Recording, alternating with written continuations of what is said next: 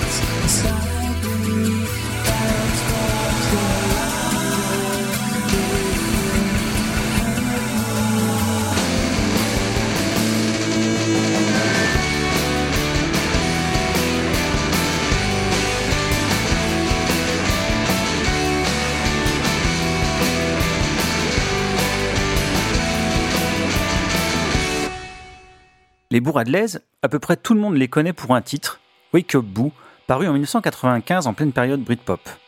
Un titre plein de joie, très connoté pop 60s avec moult trompettes et chœurs, un titre imparable et sûrement l'une des meilleures pop songs du monde. Mais les Boo, ce sont bien plus que cela. Formé autour de son compositeur Martin Carr et de son chanteur Sice, la carrière des Boo démarre en 1991 avec un premier album nommé Ichabod and I. C'est un disque fortement influencé par le shoegaze, par My Bloody Valentine ou Dinosaur Junior.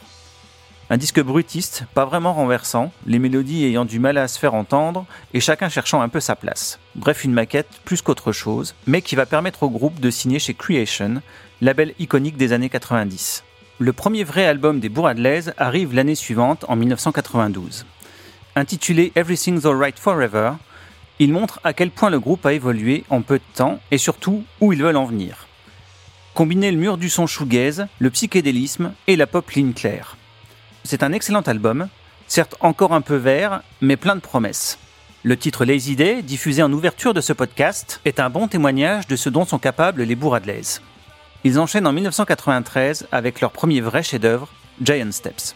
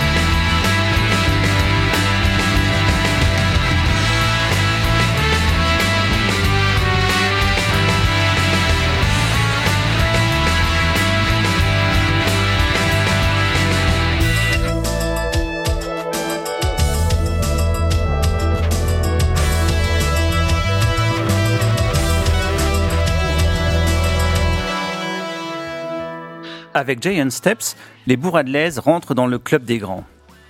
Ce disque a beaucoup marqué à l'époque, se retrouvant dans beaucoup de classements des meilleurs disques de l'année, et on peut comprendre pourquoi. Il oscille constamment entre une pop hyper accessible et des morceaux barrés, se faisant se télescoper des éléments disparates pour produire un mélange unique, cachant les mélodies 24 carats sous une tonne de guitare fuzz. Dans l'univers propre et sans réelle prise de risque de la Britpop naissante, le groupe se démarque clairement. Des morceaux comme Up on Nines and Fairchild ou Lazarus, croisement de reggae dub et de noise, n'appartiennent à aucune carte connue, tout comme le psychédélisme effrayant de Butterfly McQueen, tout ça côtoyant des pop-songs limpides comme Barney and Me ou Wish I Was Kinney. Histoire de ne pas se répéter, Martin Carr et sa bande sortent en 1995 ce qui sera l'album de la consécration, Wake Up.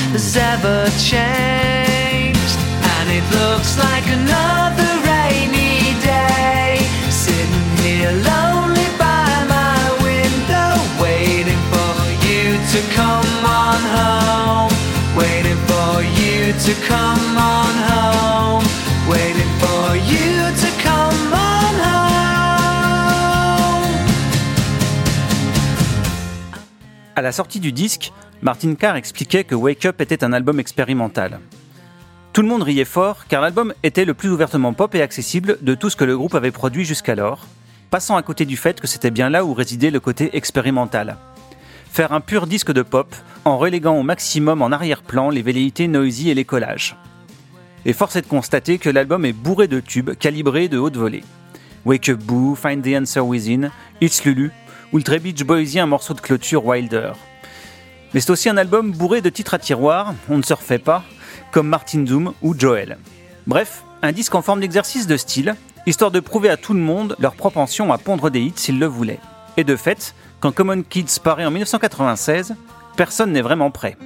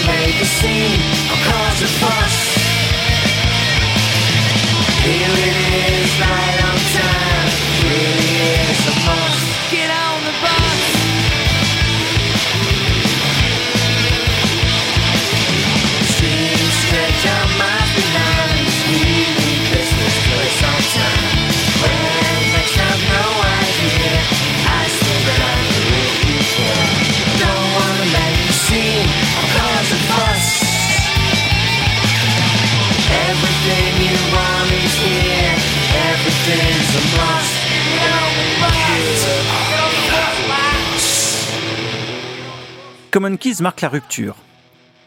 Rupture avec le public, qui ne comprend pas ce revirement plus rock et sale, fait oublier d'où ils viennent, mais le grand public ne connaît que Wake Up finalement, et rupture avec Creation, qui ne comprend pas plus ce que cherche le groupe. C'est pourtant simple. Martin veut expérimenter, tout mélanger comme il le veut, et noyer ses chansons sous des déluges de guitares saturées, ressortir toute la musique qu'il a pu écouter dans sa vie dans un joyeux bordel. Common Kids est un album radical, une voie ouverte pour dépasser un certain conformisme de la pop anglaise qui s'installe à l'époque, notamment chez ses concurrents au sein de Creation, Oasis. L'album fait un gros four, et ce malgré des compositions assez exceptionnelles. Un chef-d'œuvre incompris de mon point de vue. Lassés et désabusés, les Boo sortent un dernier album en 1998, intitulé King Size.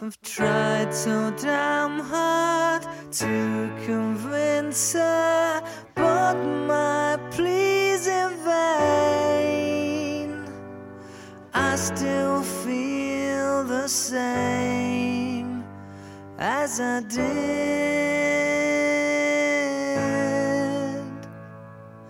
Could you call her? Maybe tell her it might sound right from you.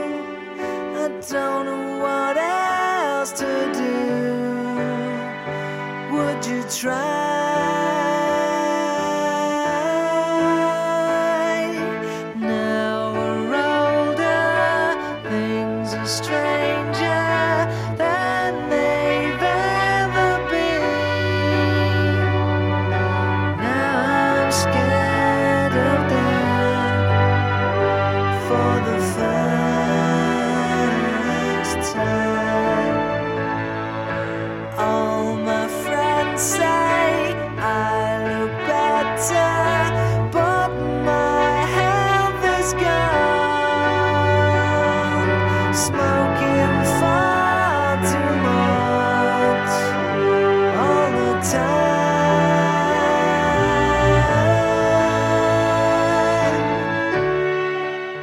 Pour un disque d'adieu, King Size est un album étonnamment rayonnant. Tous les titres bénéficient d'une production claire aux petits oignons, les guitares fuzz ont quasiment disparu, et chaque titre est prétexte à revisiter la pop des 40 dernières années, dans des arrangements luxuriants, tout en proposant des destinations inattendues comme sur le morceau d'ouverture Blue Room in an archway, ou dans le délirant High as Monkeys. C'est, encore une fois, un chef-d'œuvre. Mais Creation n'a que faire des Boo Radleys, eux qui doivent s'occuper de promouvoir le dernier album de leur poule aux œufs d'or, Oasis. King Size sort donc dans l'anonymat et l'indifférence la plus totale. Les Boo jettent l'éponge en 1999. Triste fin pour un groupe qui a produit la plus belle collection de chansons pop des années 90 et laissé 5 albums majeurs, sans compter les innombrables faces B qu'on pouvait retrouver sur les CD singles. Martin Carr va continuer en solo sous le nom de Brave Captain, puis sous son nom propre, à sortir des albums de grande qualité, mais toujours très confidentiels. Voilà, c'était le dernier épisode de la deuxième vague. Je tiens à remercier tous ceux qui ont écouté ce podcast éphémère. J'espère que la balade vous aura plu et que vous aurez découvert ou redécouvert quelques artistes. N'hésitez pas à laisser un mot sur le site de La Pause clop ou sur le Twitter @la_pause_clop. Dès demain, c'est la fine équipe de La scène, Walter Mullen, Lois et Dreyth qui prennent le relais pour un calendrier de l'avent bien fuzz. Je vous laisse avec l'ultime morceau de l'ultime album des Boo Radleys, un titre en forme de mantra, The Future Is Now. À bientôt peut-être, et surfez sur la vague.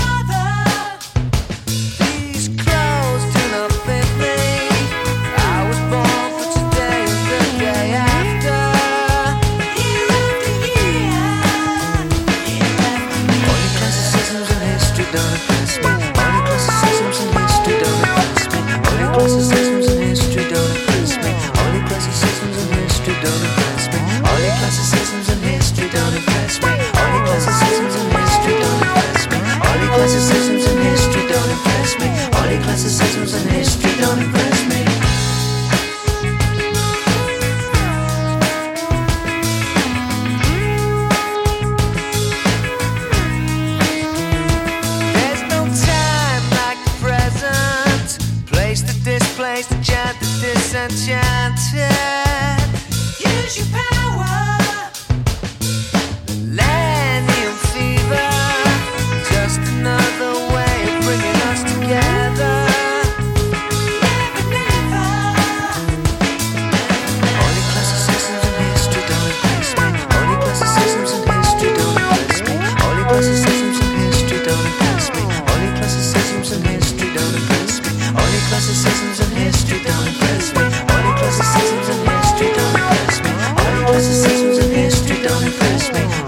associations of history don't impress me. I got a lot to do. I still feel the same pull. The future is now. So come out wherever you are, hiding in the decades, people. You're not stupid. You must know the future.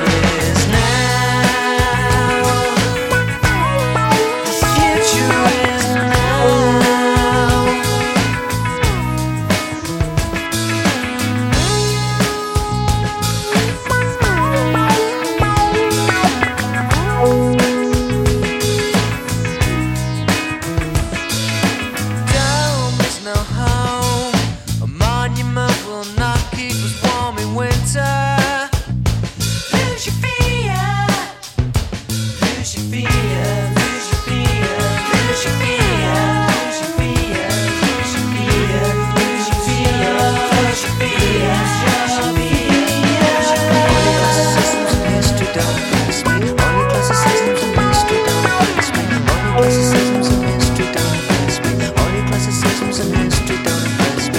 Only classes, systems, and history don't impress me. Only classes, systems, and history don't impress me. Only classes, systems, and history don't impress me. Only classes, systems, and history don't impress me. Only classes, systems, and history don't impress me. Only classes, systems, and history don't impress me. I got a lot to do. I still feel the same pull. Future is now.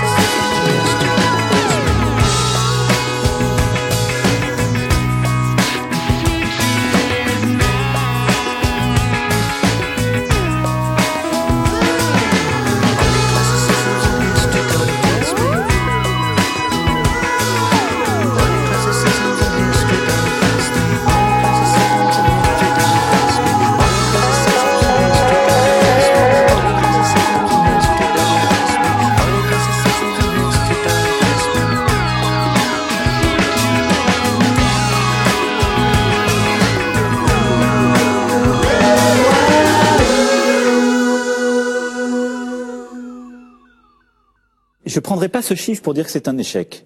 Ça n'a pas marché.